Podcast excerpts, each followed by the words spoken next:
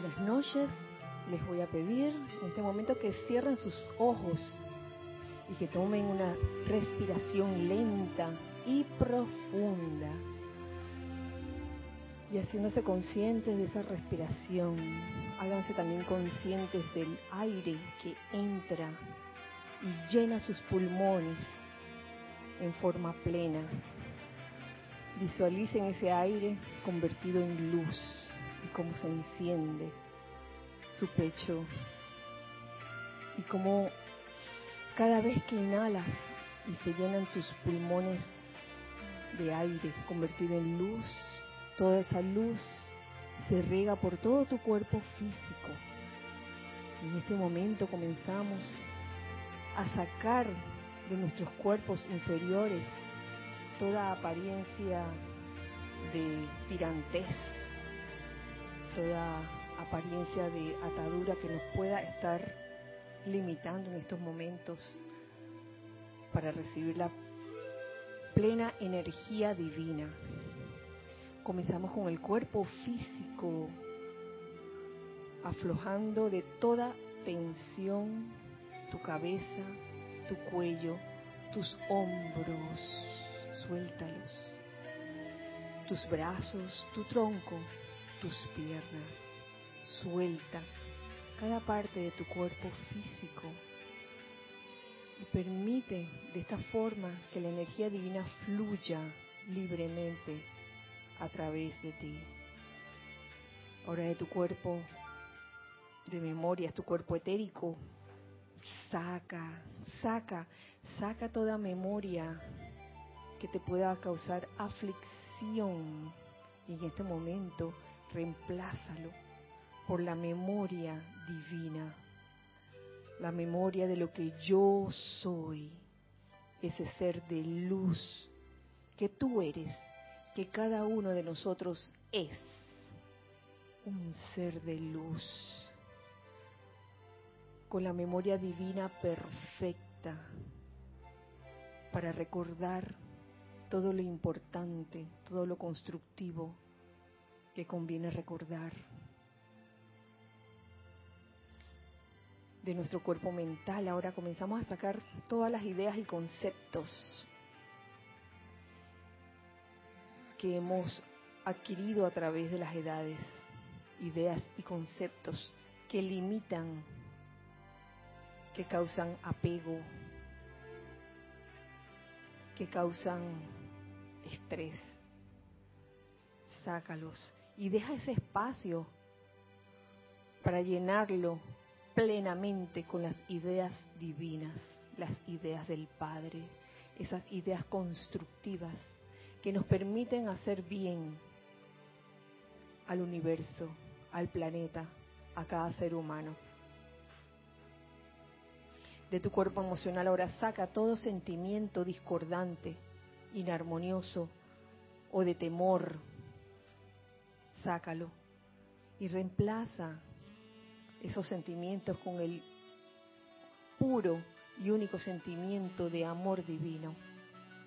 Llena tu cuerpo emocional de puro amor divino, ese amor que realmente te hace sentir, te hace sentirte en paz,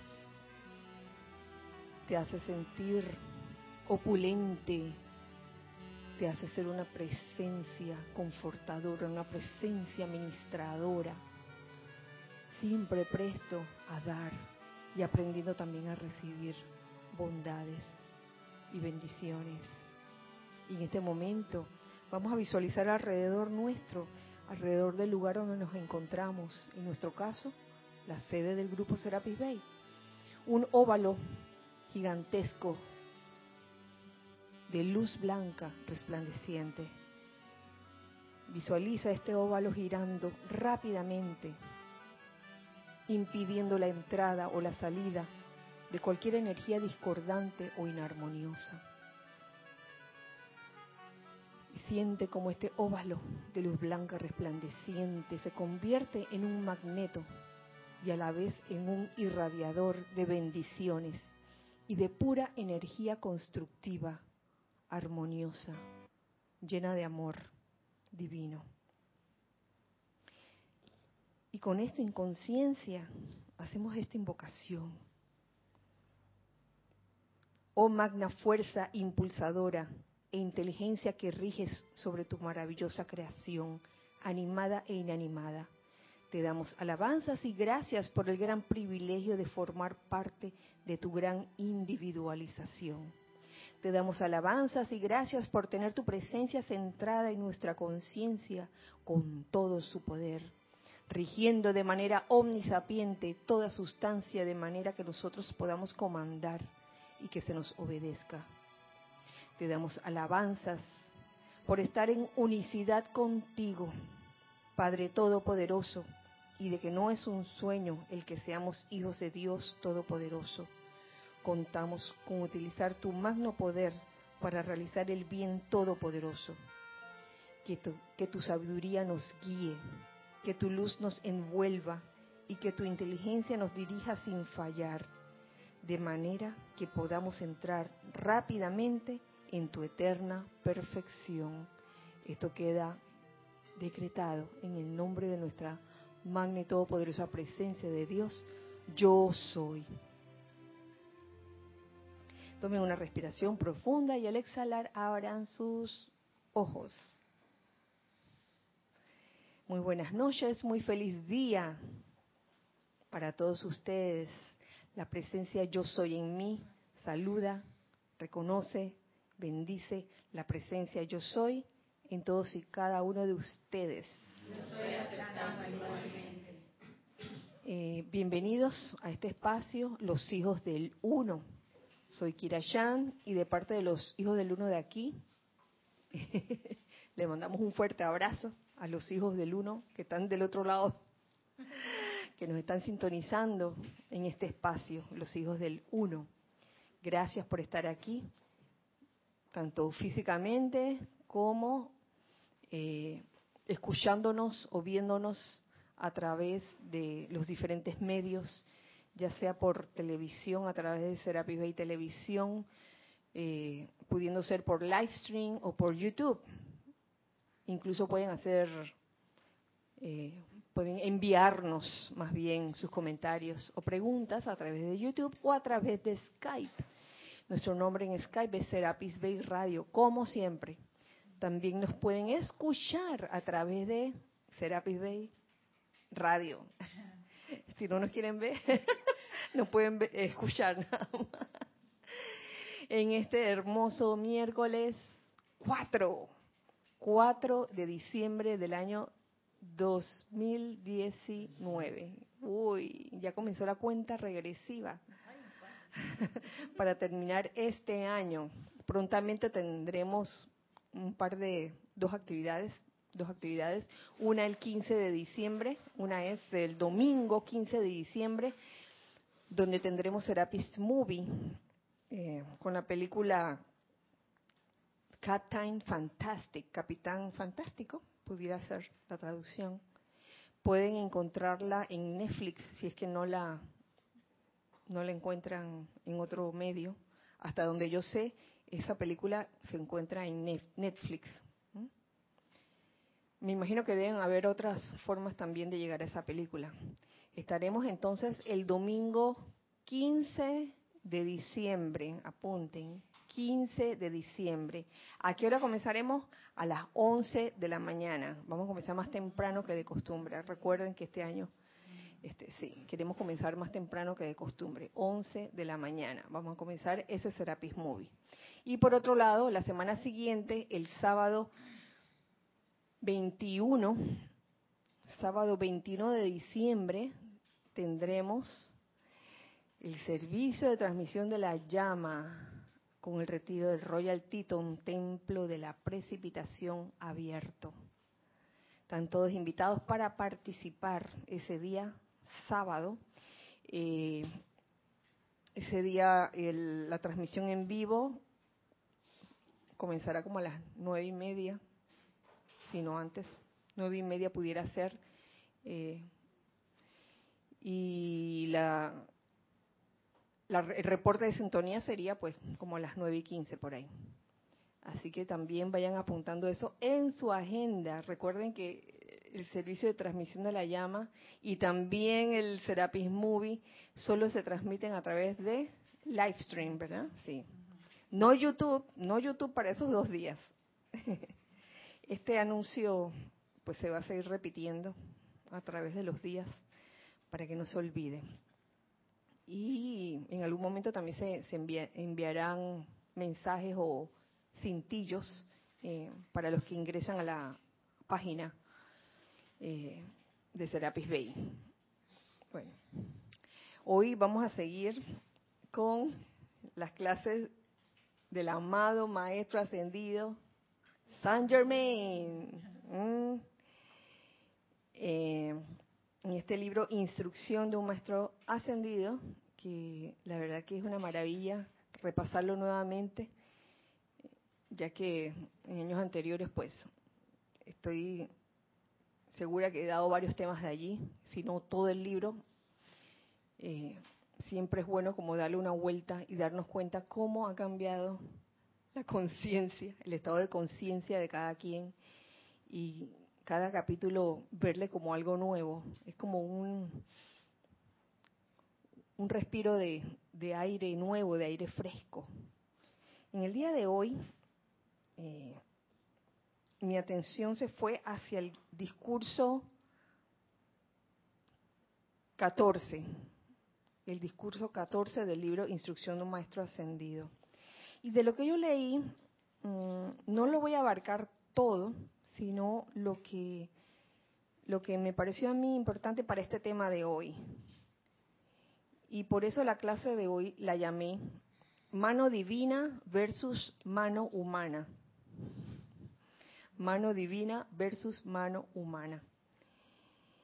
Y realmente fue por algo que leí, que está en, el, en la página 83 de este libro, en el segundo párrafo, que dice lo siguiente, la energía siempre está presente en gran abundancia la energía siempre está presente en gran abundancia. No falta. No hay falta de energía. De que, ay, sí, queremos volvernos como tacaños en cuanto a decretar o enviar bendiciones. Pero la energía siempre está presente en gran abundancia. Pero si no se utiliza correctamente, no se pueden lograr las cosas. Si no se utiliza correctamente, no se logran las cosas. Eh, cualquier aflicción dentro del individuo es de su propia creación. Mm, eso, cualquier cosa que te esté afligiendo es tu propia creación, no es culpa de otra persona, que la otra persona por culpa de ella fue la que me causó aflicción, no, es tu propia creación. Los estudiantes tienen que reconocer esto a fin de no apartarse de su propia responsabilidad, porque es muy fácil decir o echarle la culpa al otro o a algo externo, por culpa de la lluvia, por culpa de del sol, por culpa del frío que hacía, por culpa del calor que hacía, siempre culpa afuera. No pude llegar. Entonces, solo con esa actitud de siempre mm, echar la culpa afuera, no logramos responsabilizarnos por esa energía que está presente en gran abundancia en nuestras vidas. Hay opulencia, la opulencia está alrededor nuestro, pero hay veces que parece que no estuviera, o uno se pregunta, ¿y dónde está? Sobre todo cuando eh, queremos lograr algo constructivo de cualquier tipo, ya sea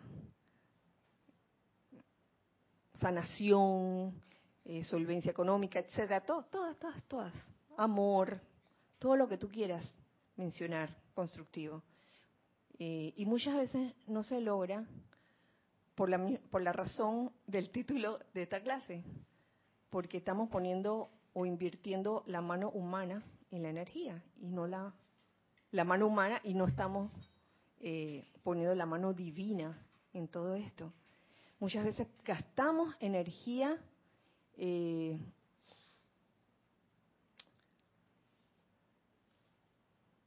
criticando a, una situación o criticando una persona.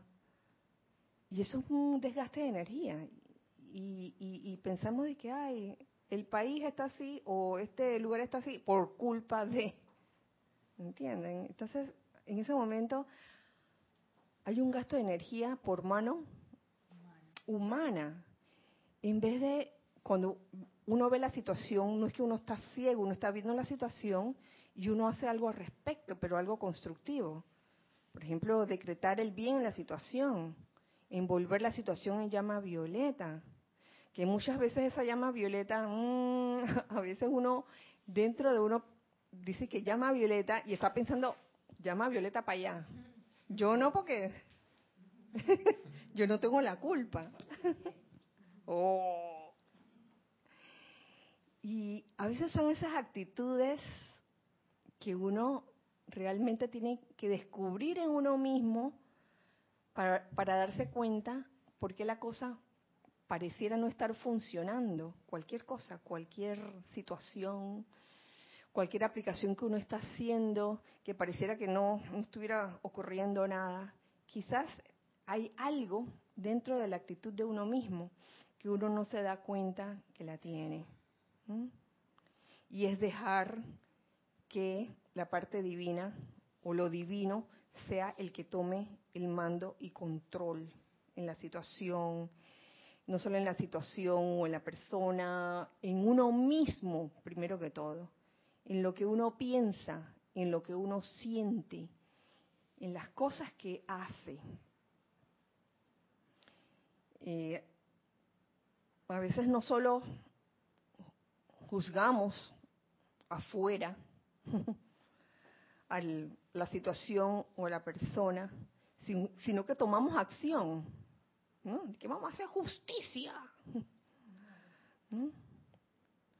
Y vamos a castigar. y es un pensamiento, ese es un actuar muy humano, muy de mano humana.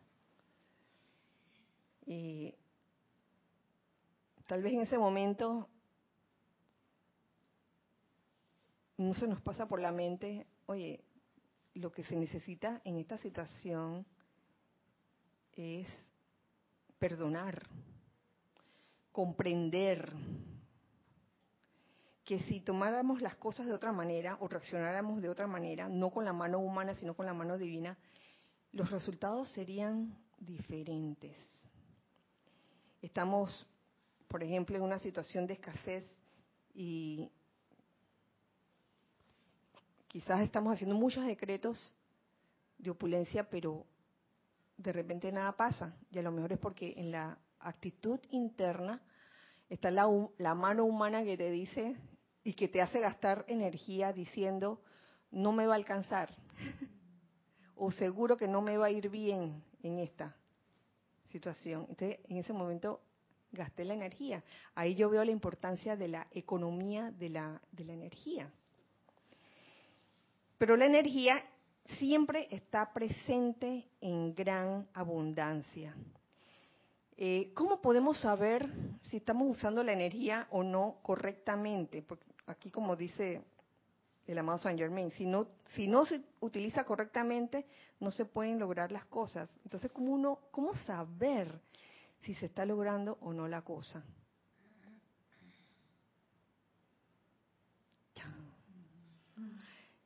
Mira, de buena primera no lo vas a saber hasta que lo hayas pasado por eso, hasta que lo hayas experimentado. Una vez que lo hayas experimentado y sabes que por ese camino no es, por el camino, por ejemplo, de la arrogancia o el camino de echar la culpa eh, o el camino de tener la razón, si te das cuenta que por ahí no es, la pregunta es, ¿qué haces transitando por allí una y otra vez? Entonces la cuestión está en decirle a esa mano humana, agarrar la manita humana y que estás. la manita humana y que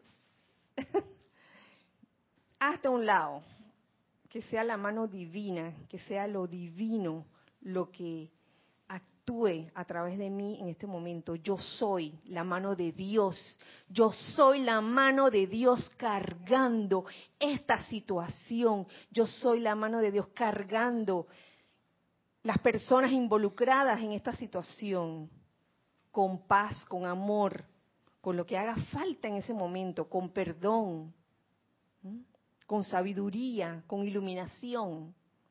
Yo soy la mano de Dios cargando. No es una mano, la mano divina no es una cosa que tú vas a agarrar de otro lado y que la mano divina. y, vas a andar como con, con, esos rascaespaldas. ¿Saben cuáles son? Los rascaespaldas, esos que tienen el final de la manito, ¿no? De que yo soy la mano de Dios cargando. A, veces, a veces hay esa actitud, digo, es, una forma como ilustrativa de, de, mostrar Juan a veces decimos las cosas, pero está la, la, manito, ¿no? Pensando que nosotros no somos esa mano de Dios cargando una situación con todo lo constructivo, con todo lo armonioso en ese momento. Cuando uno tiene certeza de las cosas, de que cuando uno invoca a la presencia, cuando uno invoca a los seres ascendidos, la cosa se mueve de verdad, cuando uno tiene la certeza de eso, no puede fallar, no puede fallar. Tiene la seguridad de que es así. Oye, si la cosa no está en ley, que no va a ocurrir. Y si ocurre es porque sí estaba en ley. Pero tienes la certeza de que así es.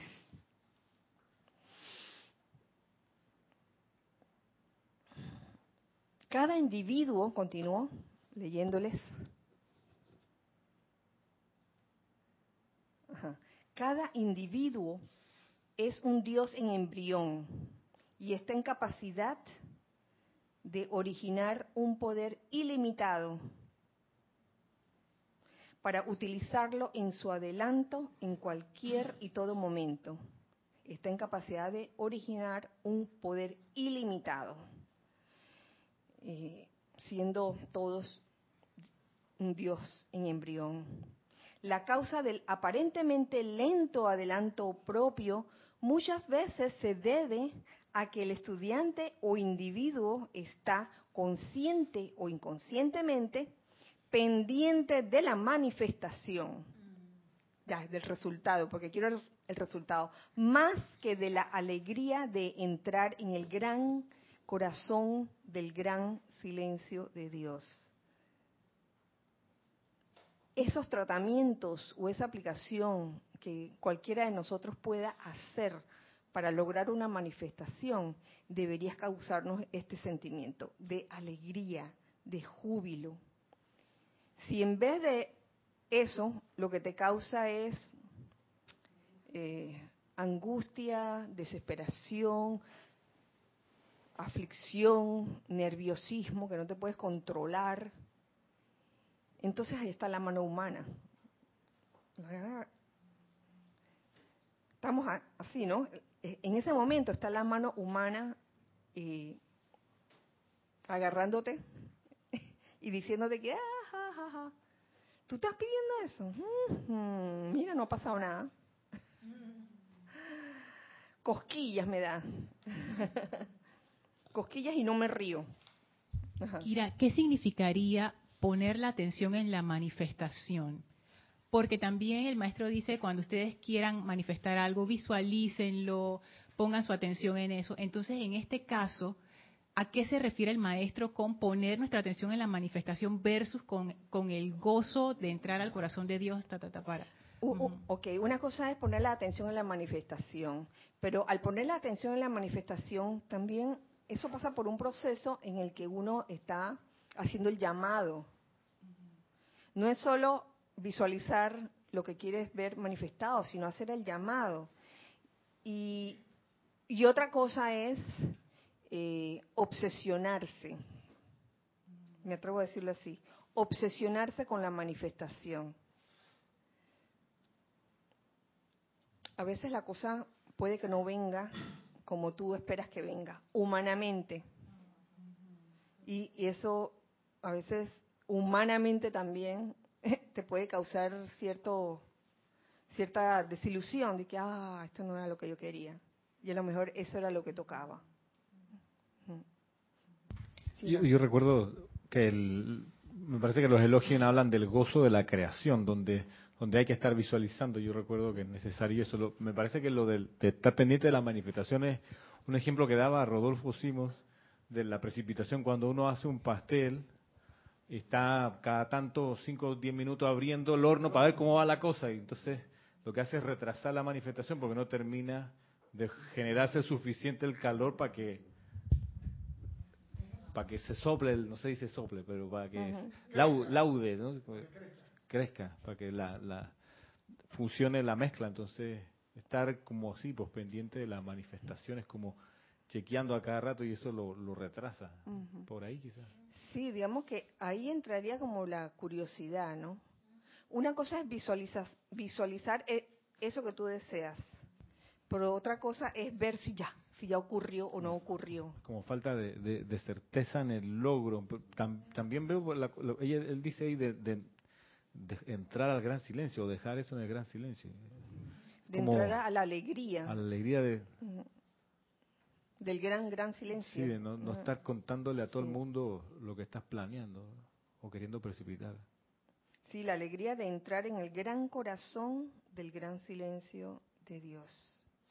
Ahí entra el silencio, la ausencia de curiosidad también, de que, ah, sí, ¿ya? ¿ya está la manifestación o todavía? Entonces me voy así. Y. ¿Te iba a decir otra cosa?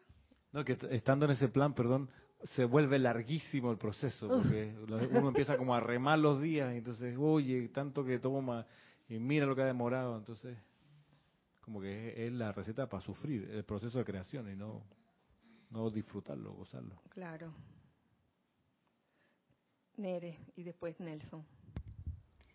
Sí, que lo que yo también pienso es que además de curiosidad, hay como cierta ansiedad.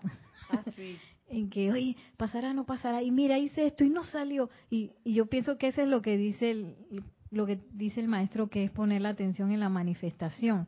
En cómo, ay, mira, que yo pensaba que, que haciendo esto, esto iba a funcionar y no fue así, y no, y otra vez. Y ahí estoy abriendo la, puerta al pastel y creando como una ansiedad innecesaria al, bueno, al horno para ver el pastel.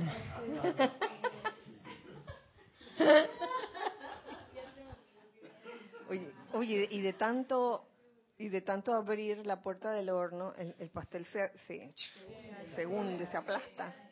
Sí, ¿qué ha pasado? Nelson. Sí, eh, Recuerdo que el maestro ascendido San Germain dice, y eso es una cosa para tomar en cuenta, ¿no? Porque si yo tengo la mente puesta en la manifestación y cuando se va a dar, yo estoy dividiendo. ¿Verdad? Estoy dividiendo, no estoy creyendo que la presencia está en esa manifestación. Y él nos dice allí, yo soy, yo soy lo el que pide, el que está solicitando, yo soy el proceso a través del cual se esa solicitud viene a la forma y yo soy lo precipitado. Entonces, ¿a qué me lleva eso?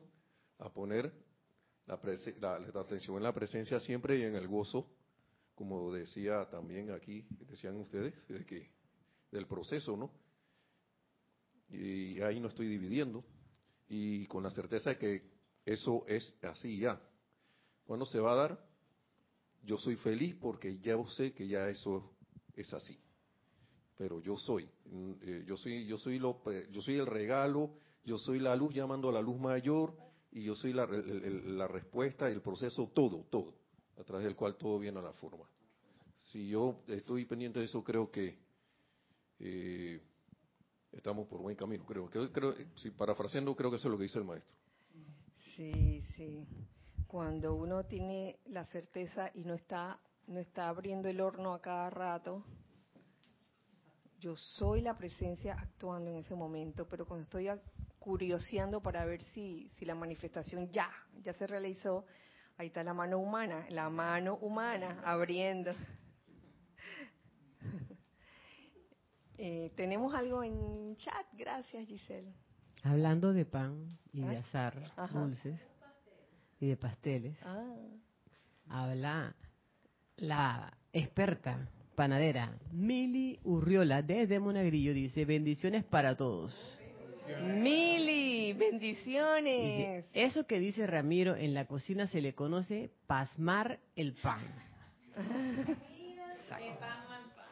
Cuando estar abriendo y cerrando el horno, eso, ¿no?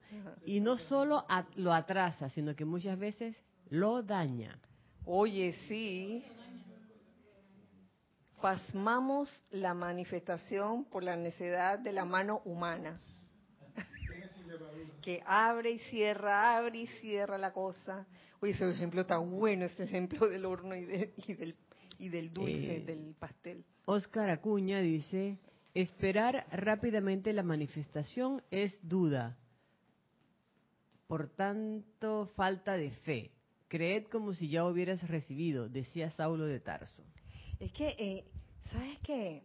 La magia está en todo lo que has hecho como un, un ser de luz que eres, un ser autoconsciente, un ser individualizado que eres, eh, un ser con ese potencial divino en ti, ahí está la magia, en el, en el poder invocar, en el poder decretar, en el poder visualizar también lo que quieres ver manifestado. Y eso es, eso es ley. Lo que piensas, lo que sientes, eso traes a la forma. Y la visualización está dentro de... ¿De qué? Cuando estás visualizando algo, ¿qué estás usando en ese momento? La mente. Pero todo lo energizas con el sentimiento, con e, esa, esa certeza de que, oye, yo soy Dios actuando aquí en este momento. Gracias Oscar también y gracias Mili por sus comentarios. Continuamos aquí. Entonces, toda vez que los estudiantes entiendan, entienden esto, que la causa del, del, lento adelanto propio se debe a eh, que se está más pendiente de la manifestación más que de la alegría de entrar al gran en el gran corazón del gran silencio de Dios, cuando toda vez que los estudiantes entienden esto, se les abre una nueva puerta hacia su propio desarrollo. Cuando uno entiende eso y uno suelta ya, no está así con la musculatura apretada, por no decir otras partes del cuerpo apretados, con esa apretazón que no permite que la cosa fluya, eh, y está constantemente abriendo y cerrando la puerta del horno. Cuando entiendes eso y ya ah, sueltas, se les abre una nueva puerta hacia su, hacia su propio desarrollo y las y les hace buscar enteramente dentro de sí cualquier cosa que pudieran necesitar dentro de sí ni siquiera en una vela que, que, se encienda, porque a veces le damos más importancia a la vela que hay que encender. Yo recuerdo haber caído, haber estado en ese estado de conciencia de prender la vela. bueno, no de amarrar un gato, yo no, yo no recuerdo haber amarrado un gato. No. Sí. Ese es un cuento. Ese es un cuento, el de amarrar el gato, de, de, cómo cuando, cuando sucede algo eh, en un entorno, en una actividad que no tiene nada que ver con la esencia de esa actividad, la persona se centra en la forma, en lo que vio, como es el ejemplo del gato amarrado en esa actividad, y la persona piensa que el gato amarrado es lo más importante o es una de las cosas importantes en esa actividad. Asimismo nos puede pasar con eh, el encender una vela. No es de que, ay, el día que no tengamos vela, ese día se acabó el ceremonial, no se puede hacer, por favor. el, el encendido de las velas es un simbolismo, pero si en algún momento no hay vela que encender, o no hay cerillos, oye, yo soy la luz. ¿Qué pasó? ¿Lo del gato? O de... Ok, ok, ok.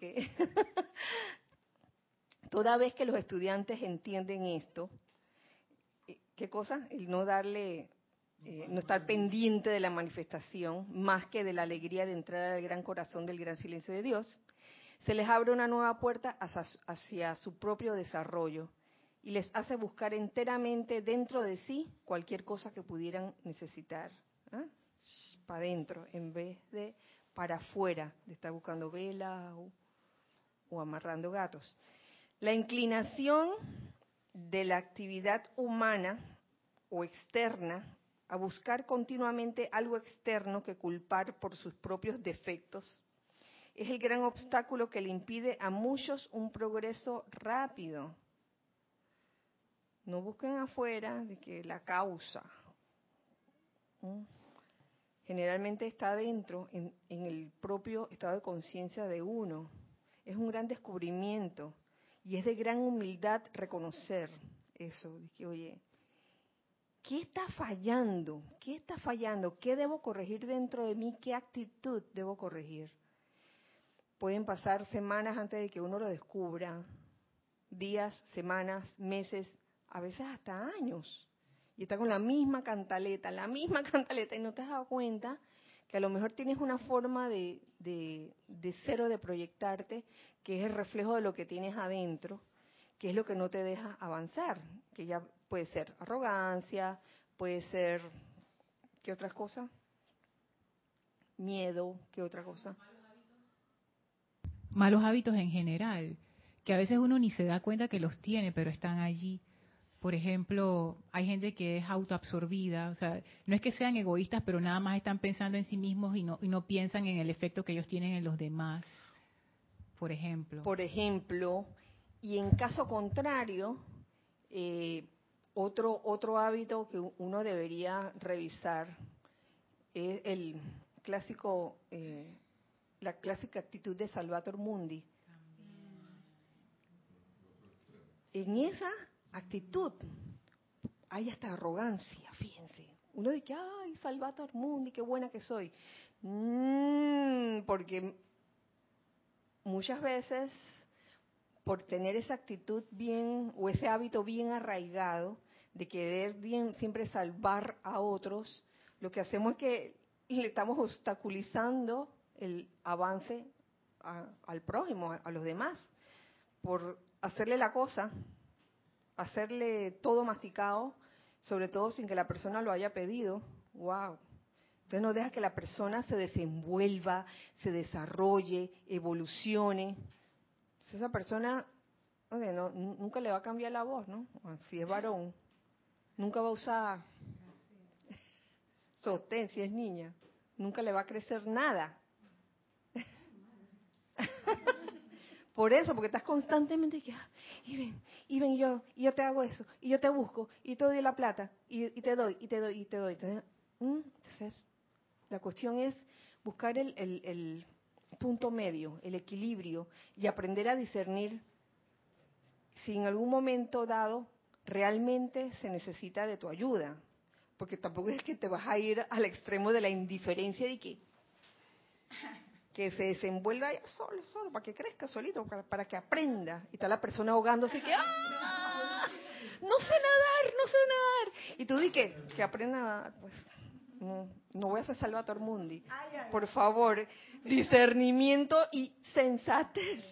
Si, está, si, es una, si se trata de una persona, en este ejemplo que se está ahogando y no sabe nadar, por favor, ve a salvarla. Si sabes nadar.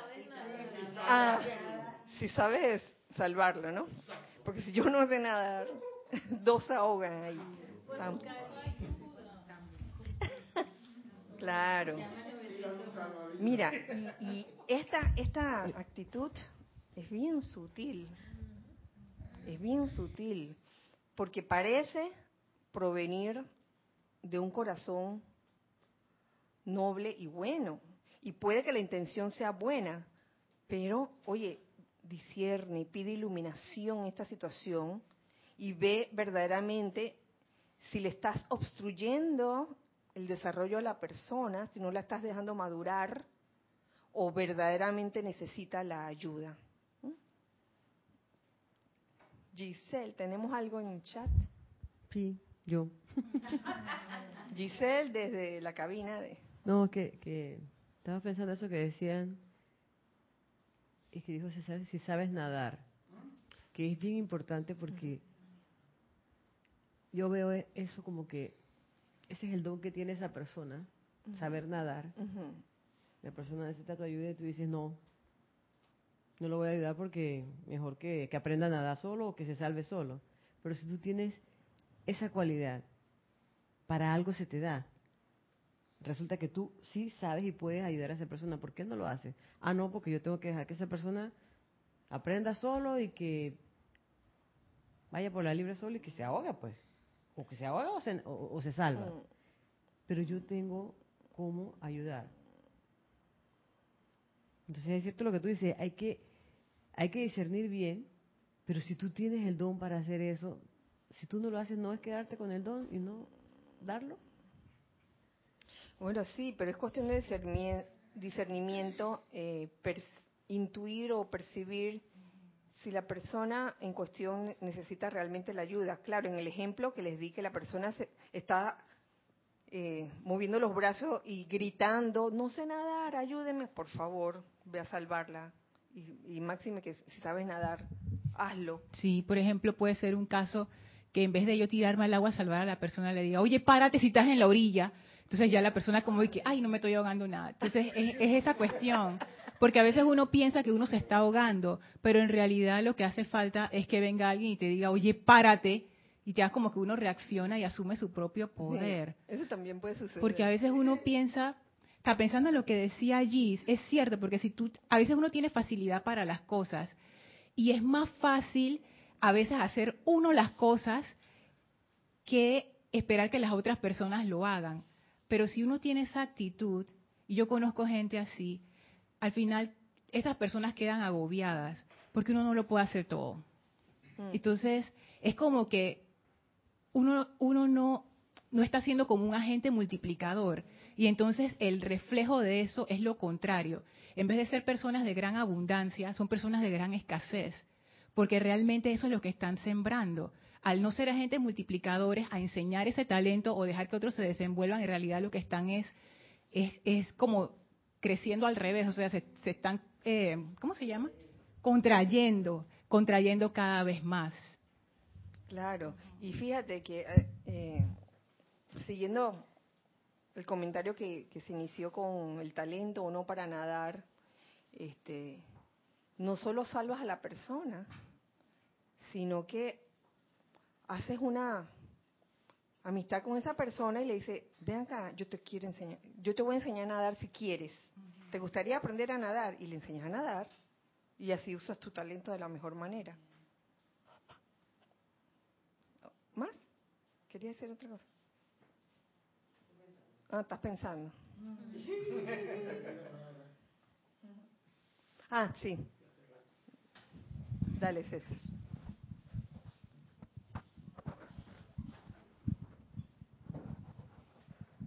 Mira, Kira, esto no es hipotético, esto es vivencia. Salvar una persona hay que saberlo hacer, no es la voluntad de tirarse al agua. Porque muchos profesionales son sorprendidos porque se está ahogando, porque el que está ahogando está desesperado y si se agarra de tu cuello, los dos se van a ahogar. Entonces hay el discernimiento. Si usted tiene alguna cosa ahí cerca, dárselo o hacerle alcanzar algo si no sabes el procedimiento. Porque la persona que va a salvar y no tiene conocimiento va de frente. Y el que está desesperado se va a agarrar de ti y los dos van para abajo. Eso es vivencia, eso no es hipotético de que tírate a salvar, eso no es así. Porque a veces uno en la desesperación comete el error, en vez de buscar algo con qué ayudarlo para sacarlo, uno va en persona. Y lo digo porque a mí me pasó Yo me tiré al río y la muchacha se agarró y los dos nos fuimos para abajo. Lo único que yo fue vivo, aguanté la respiración y cuando ya se vio que no podía, me soltó. Pero yo aprendí aguanté la respiración. Si no tuviéramos los dos ahora mismo en el cementerio. Entonces digo, la buena intención con conocimiento sirve. De lo contrario, dos pérdidas. Bueno.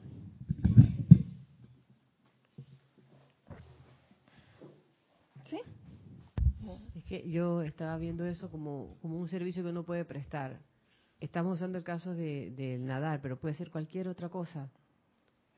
Algo que tú, cualquier otra cosa que tú sepas hacer y que hay una persona a tu lado que no sabe hacerlo o que necesita de tu ayuda para algo. Entonces tú dices, no, que se las arregle como pueda.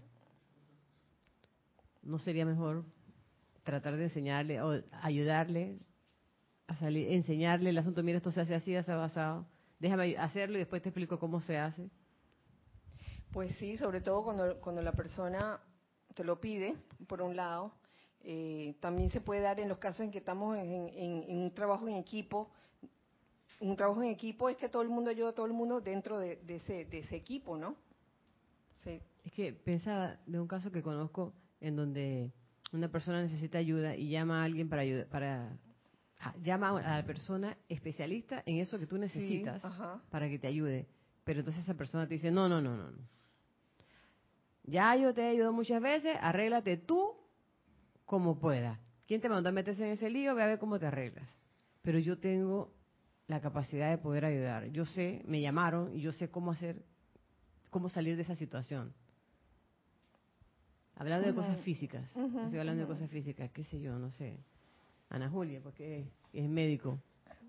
Yo la llamo Ana Julia, Ana Julia, otra vez me volví a quemar con el agua caliente. Ya sé que no usar el agua caliente, pero ¿cómo hago para...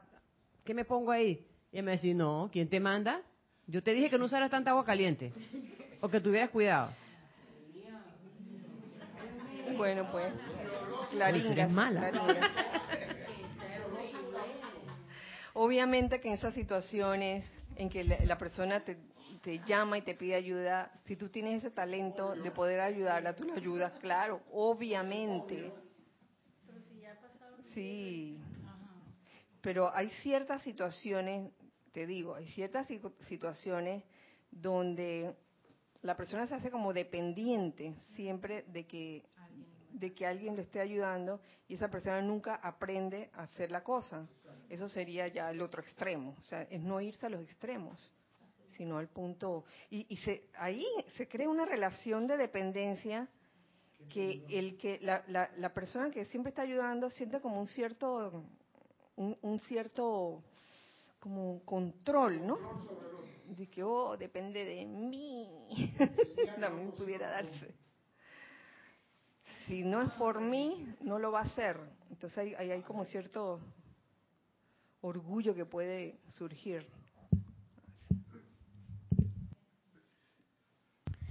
También, justo ayer vi un programa de esos de, estafadores que utilizan precisamente esa idea de, de, hacer que la gente crea que tú necesitas ayuda para crear un vínculo de dependencia. Entonces, cuando los tienen así, eh, pues le piden y le piden y la persona otra da y da y da hasta que, que bueno, que lo dejan limpio.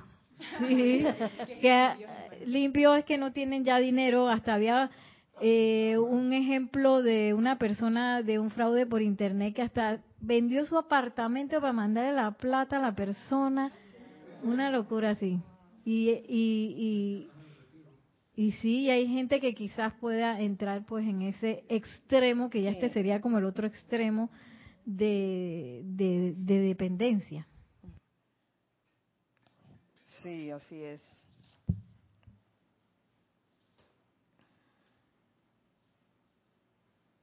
Mm.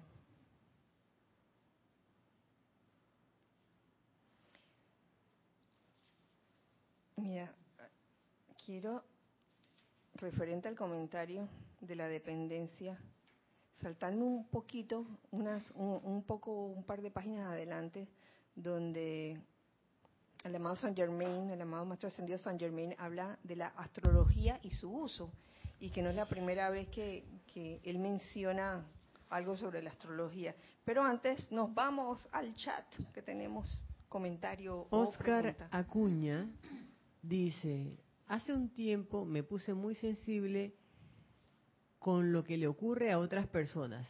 Siempre he sido sensible, pero últimamente se me ha intensificado, más aún cuando no puedo ayudarla. Me siento hasta culpable. Oscar. Eso le pasa a la gente Sí, pero ¿sabes qué? Que el deseo de ayudar, tener deseo de ayudar está bien. es un deseo constructivo, quiero ayudar, pero no debe llegar al extremo de sentirte culpable, porque una vez que te sientes culpable, corres el riesgo de descontrolarte emocionalmente, número uno, cuando te sientes culpable. ¿Qué más pasa cuando uno se siente culpable? ¿Ah? A ver. Está en un gran engaño, en una ilusión. Sentirse culpable. ¿Por? Porque, porque es ilusión la culpa. Ah, ah, la culpa es una falacia. Si la persona no logra salir de su situación, es porque también tiene que aprender de esa situación algo, por eso está en su, en su sendero. Entonces, creer que uno tiene responsabilidad allí en alguien que no es de menor de edad, hijo tuyo, discípulo, etcétera, es una ilusión, es falso. No tiene responsabilidad allí, es la llama triple, es ese santo ser crístico el que tiene que estar a cargo para comenzar. Claro. Y sabes que cuando, no sé si lo dije, pero lo, lo voy a volver a decir por si acaso, cuando uno ayuda demasiado, a, una persona, eh, también hay cierto grado de, arrogancia en el sentido de que de que muy dentro de ti puede estar ese pensamiento de que de pobrecita ella no lo puede hacer, pobrecita ella no lo puede lograr, así que yo yo soy el salvador de esta persona, que es la actitud de salvador mundo y cuando quiere salvar todo este, a diestra y siniestra y, y no examinas bien la situación o por lo que está pasando la persona. Y es como lo acaba de decir Ramiro, a veces la persona le toca en su plan aprender algo. Y uno está de que sufriendo, sufriendo, porque yo quisiera que esta persona hiciera lo que yo considero que es lo mejor para ella y no lo hago. ¿Mm? Eh, Nelson. Bueno, cuando uno está en eso, uno no está centrado como dice Ramiro, está en la ilusión. Y uno está centrado en lo que es, que es la presencia yo soy. Y la mejor ayuda que se le puede dar a alguien cuando ya uno, es más, la primera ayuda que uno debe dar es ver la presencia yo soy en esa persona e invocarla a la acción según su plan divino. Porque si no yo, si no yo estoy viendo lo que no es, estoy viendo la ilusión, la, apariencia. Y me estoy yo como pegando, poniéndome atención en algo que, según la instrucción de los maestros, no debería estar poniéndome atención en eso. Me estoy convirtiendo, es, estoy ayudando más a que esa persona no avance a la hora de la hora, angustiándome y poniéndome de, esa manera. Sí, sí, Nelson. Eh, Por otro lado, pienso que Puede que, la persona que se siente así culpable porque a otro no le va bien, según el parámetro de esa persona, por supuesto, porque a lo mejor la otra persona le está yendo bien en su universo, a su manera, pero uno, el espectador externo, quizás se siente culpable porque hay algo que no está uno haciendo, y uno haciendo con su propio universo. Entonces, uno de los, creo que uno de los, de los antídotos para la culpa es ponerse, subirse la manga, la camisa y ponerse en acción y educar a alguien, honesta y, alegremente, educarle espiritualmente. Entonces ahí le puedes dar las herramientas para que esa otra persona pueda salir adelante cuando le toque salir adelante en las situaciones. Entonces, eh, es que em, recuerdo mucho los llantos de las personas que desde afuera del sistema educativo se sienten culpables y lloran porque el sistema educativo no produce los estudiantes que debería producir. Entonces, ahí está la cuestión. ¿De qué sirve el llanto externo? ¿Por qué no te metes a dar clase? ¿Por qué no te pones como profesor y levantas el nivel tú desde adentro? Porque es muy fácil desde afuera llorar y sentirse mal y criticar. Pero otra cosa es adentro y ver cómo tú haces para levantar con tus talentos. Entonces ya la culpa desaparece y te, te nace la responsabilidad, que es donde uno crece.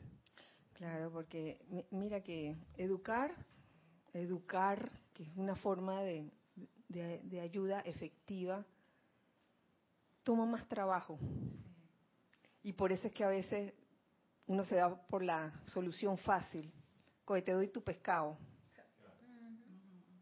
En vez de que, mira, te traes una caña de pescar. ¿Qué tal si nos vamos allá al lago Gatún? Tomamos un bote y nos ponemos a pescar para, aprender a pescar, pero no es más fácil irse al súper para su pescado. Coge tus dos libras de pescado, ya cómetelo. más fácil, claro que sí. Y, y, a veces se, puede formar un círculo vicioso cuando ahora que, que hiciste el comentario, Oscar, del sentimiento de culpabilidad. ¿Sabes dónde, cuál ejemplo se me ocurre? Y, wow, esto lo he visto pasar tantas veces en, relaciones de parejas que de repente rompieron, pues. Y entonces una, una de, ellos, dos, ya sea el hombre o la mujer, se resiste a aceptar la finalización de la relación, el final de la relación. Y entonces con, con la excusa de llamarlo siempre porque, ay, que yo necesito tal cosa, se forma ahí como un vínculo extraño, ¿no? Que, ay, me siento solo, me siento sola, no sé qué. Entonces viene la otra persona por sentimiento de culpabilidad, ay, yo vamos a acompañar, te voy a acompañar, ven acá, ven acá. Y una cosa lleva a la otra y bueno, entonces ninguna de las dos avanza, ninguna de las dos se quedan en ese círculo vicioso con la misma persona, el sentimiento de culpabilidad y la lloradera y todo eso. Estaba pensando en lo, en lo que decía Nelson, que es cierto, hay veces que uno no, cuando, cuando bueno, lo digo por mí, que se me presentan esas situaciones en donde hay una situación, presto ayuda, no presto ayuda, cómo presto la ayuda, y ese llamado a la presencia inicial, por lo menos para los que son estudiantes de la luz, es fundamental. Porque en serio, yo me he visto en situaciones en donde yo no he hecho ese llamado. Y a veces la cosa se enreda de una manera bien extraña, porque yo pienso que yo lo puedo solucionar de una manera y, la, y mi mente me dice, es que esa es la única manera que existe.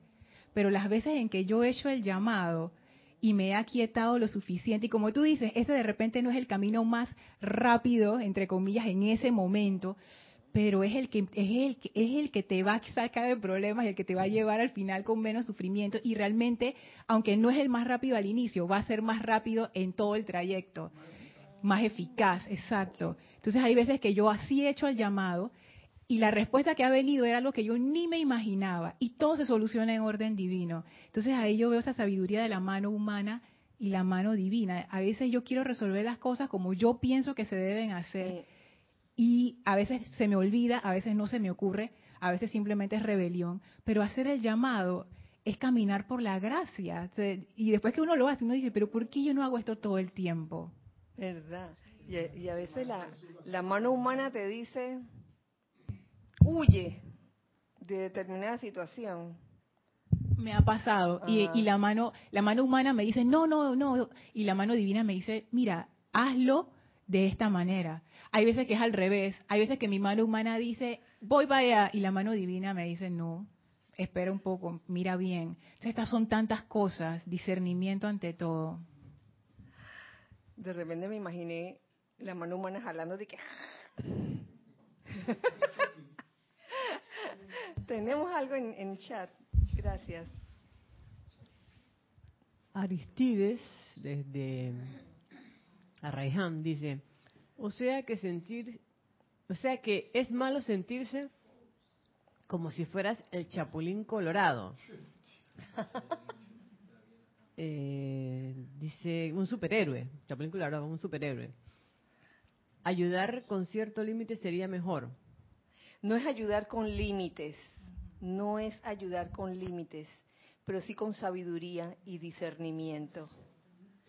Porque cada situación va a requerir una solución diferente. No todas las situaciones que se parecen tienen la misma solución, porque depende depende de muchas cosas, del entorno, depende de, cómo, cómo surgió la situación, etcétera. Y cómo saberlo, experimentándolo. no, no veo otra manera que experimentándolo y dándote cuenta de que, ay, me di cuenta de que yo ayudé a esta persona y esta persona lo que estaba haciendo era estafando, aprovechándose, etcétera, cualquier cosa. Cuando suceda eso, no te quejes. No te quejes, sino que aprende a ver las cosas como una enseñanza. Aprende a ver esas experiencias como una enseñanza.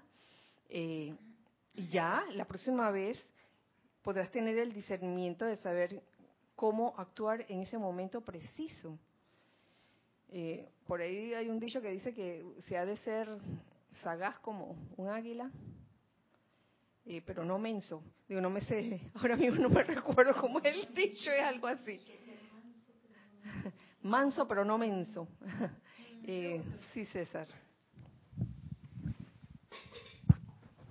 Mira, Kira, aquí en Panamá se aprobó una ley y que la, tuvieron que quitar después, que en cualquier accidente de tránsito usted no podía ayudar a las personas que estaban accidentadas en el carro. Porque hubo una situación que había una persona con fractura compuesta y al jalarla, el hueso perforó.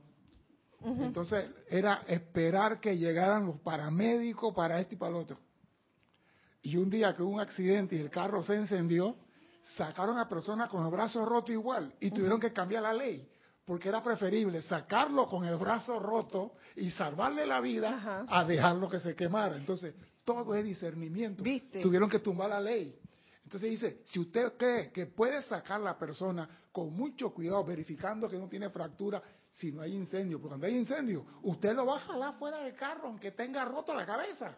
Ese es para salvar una vida pero no por eso me voy a sentir yo culpable que no, no lo jaleque, porque el Maestro Jesús decía que él sanaba a la gente y no se involucraba emocionalmente con ellos.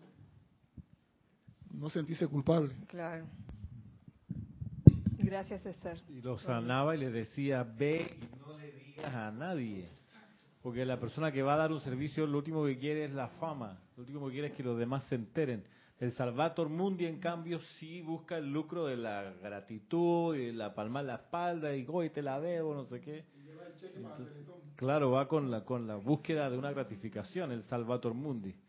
Pero la gracia es hacerlo sin esperar sí. ni siquiera la gratitud. ¿Con qué mano estás en ese momento ayudando a tu hermano? Si con la mano humana que quiere el reconocimiento, que hey, ven acá,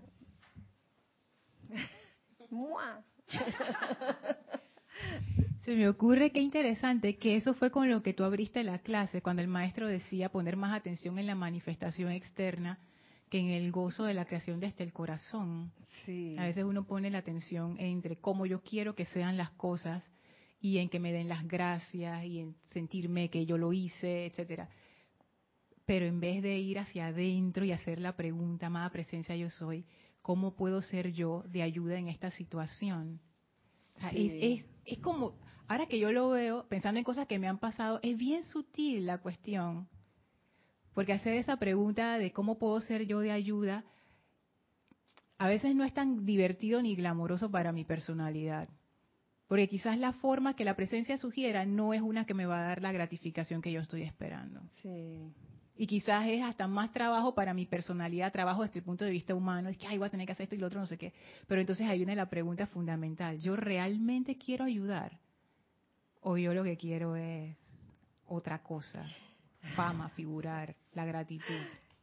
Sí, y sabes que me, escuchando el comentario de Ramiro y el tuyo, recordé una película que vi hace muchos años acerca, me parece que era una persona que era como indigente, me parece, que algo pasó, un accidente, y yo no sé cómo él quedó metido allí, y de repente confundieron las cosas y él quedó como el héroe. Sí, que era de un avión que se había estrellado. ¿Verdad? Y él salvó a una persona dentro del avión, pero no, no había sido él, había sido otro. Había sido otra persona, ¿verdad? ¿No era con Andy García? Sí. Ajá. Y, y el, el, hombre tuvo que pasar por entrevistas y, toda clase de cosas. Hasta lo vistieron así bien bonito. Yo creo que él al final como que confiesa, ¿no? Pero ustedes se imaginan el no haber ayudado a alguien y que de repente te señalen y que, ¡ah, el héroe! ¿Mm? Y, y, que te quedes callada, ¿no? Callada o callado. Uy. ¿Alguien más quería decir algo? Porque... Um.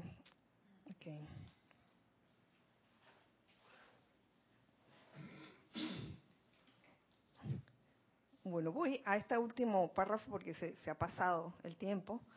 Estoy claramente consciente de la gran controversia que había con respecto a la idea del libre albedrío. Pero eso no cambia la verdad en nada. Miren, todo el mundo eh, tiene libre albedrío y está en la obligación de escoger entre servir a la ruta ascendente o servir a la descendente. Uh. Y nadie puede decirle nada en cuanto a su propia escogencia. Cada uno decide cómo servir, si humanamente o divinamente. Aquellos que eligen el sendero ascendente cuentan con la magna presencia, inteligencia y poder de la hueste ascendida y de los grandes devas para asistirles en todo aquello que sea permitido, que es cuando uno realmente hace el llamado y no solo hace el llamado, porque uno puede hacer el llamado eh, con la boca humana. Amada magna presencia, yo soy.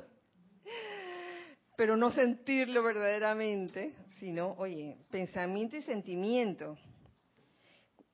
Haces el llamado y tenlo por seguro que la respuesta viene, teniendo la certeza de que la respuesta viene sin necesidad de estar abriendo o cerrando la puerta del horno, como el ejemplo de hace unos minutos atrás, constantemente, porque eso lo que causa es duda, eso lo que refleja es duda, que en verdad no crees que tu llamado ha sido respondido.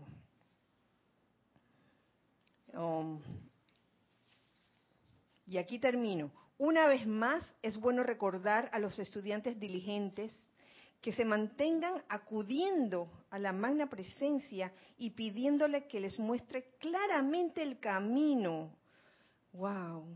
Sobre todo en situaciones donde uno no, no sabe qué va a pasar, qué hacer en ese momento. Oye, sin cesar en ese momento. Haz el llamado sin cesar a la magna presencia pidiendo que podamos ver claramente el camino, así como también que les responda a sus preguntas. Porque si el estudiante le pide sinceramente a la magna presencia interna que lo haga, tales preguntas serán contestadas.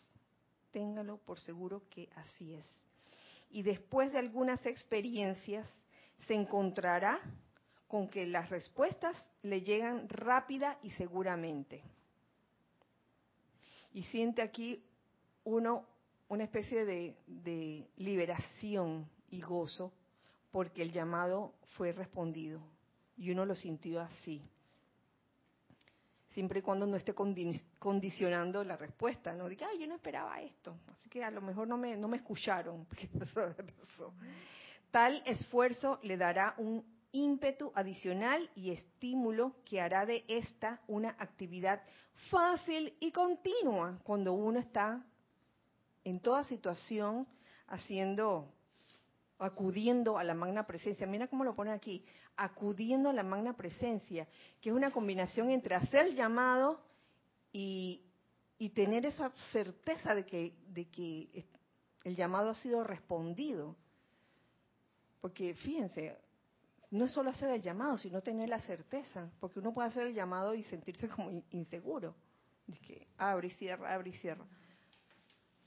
Acudiendo a la magna presencia y pidiendo que muestre, que nos muestre claramente el camino.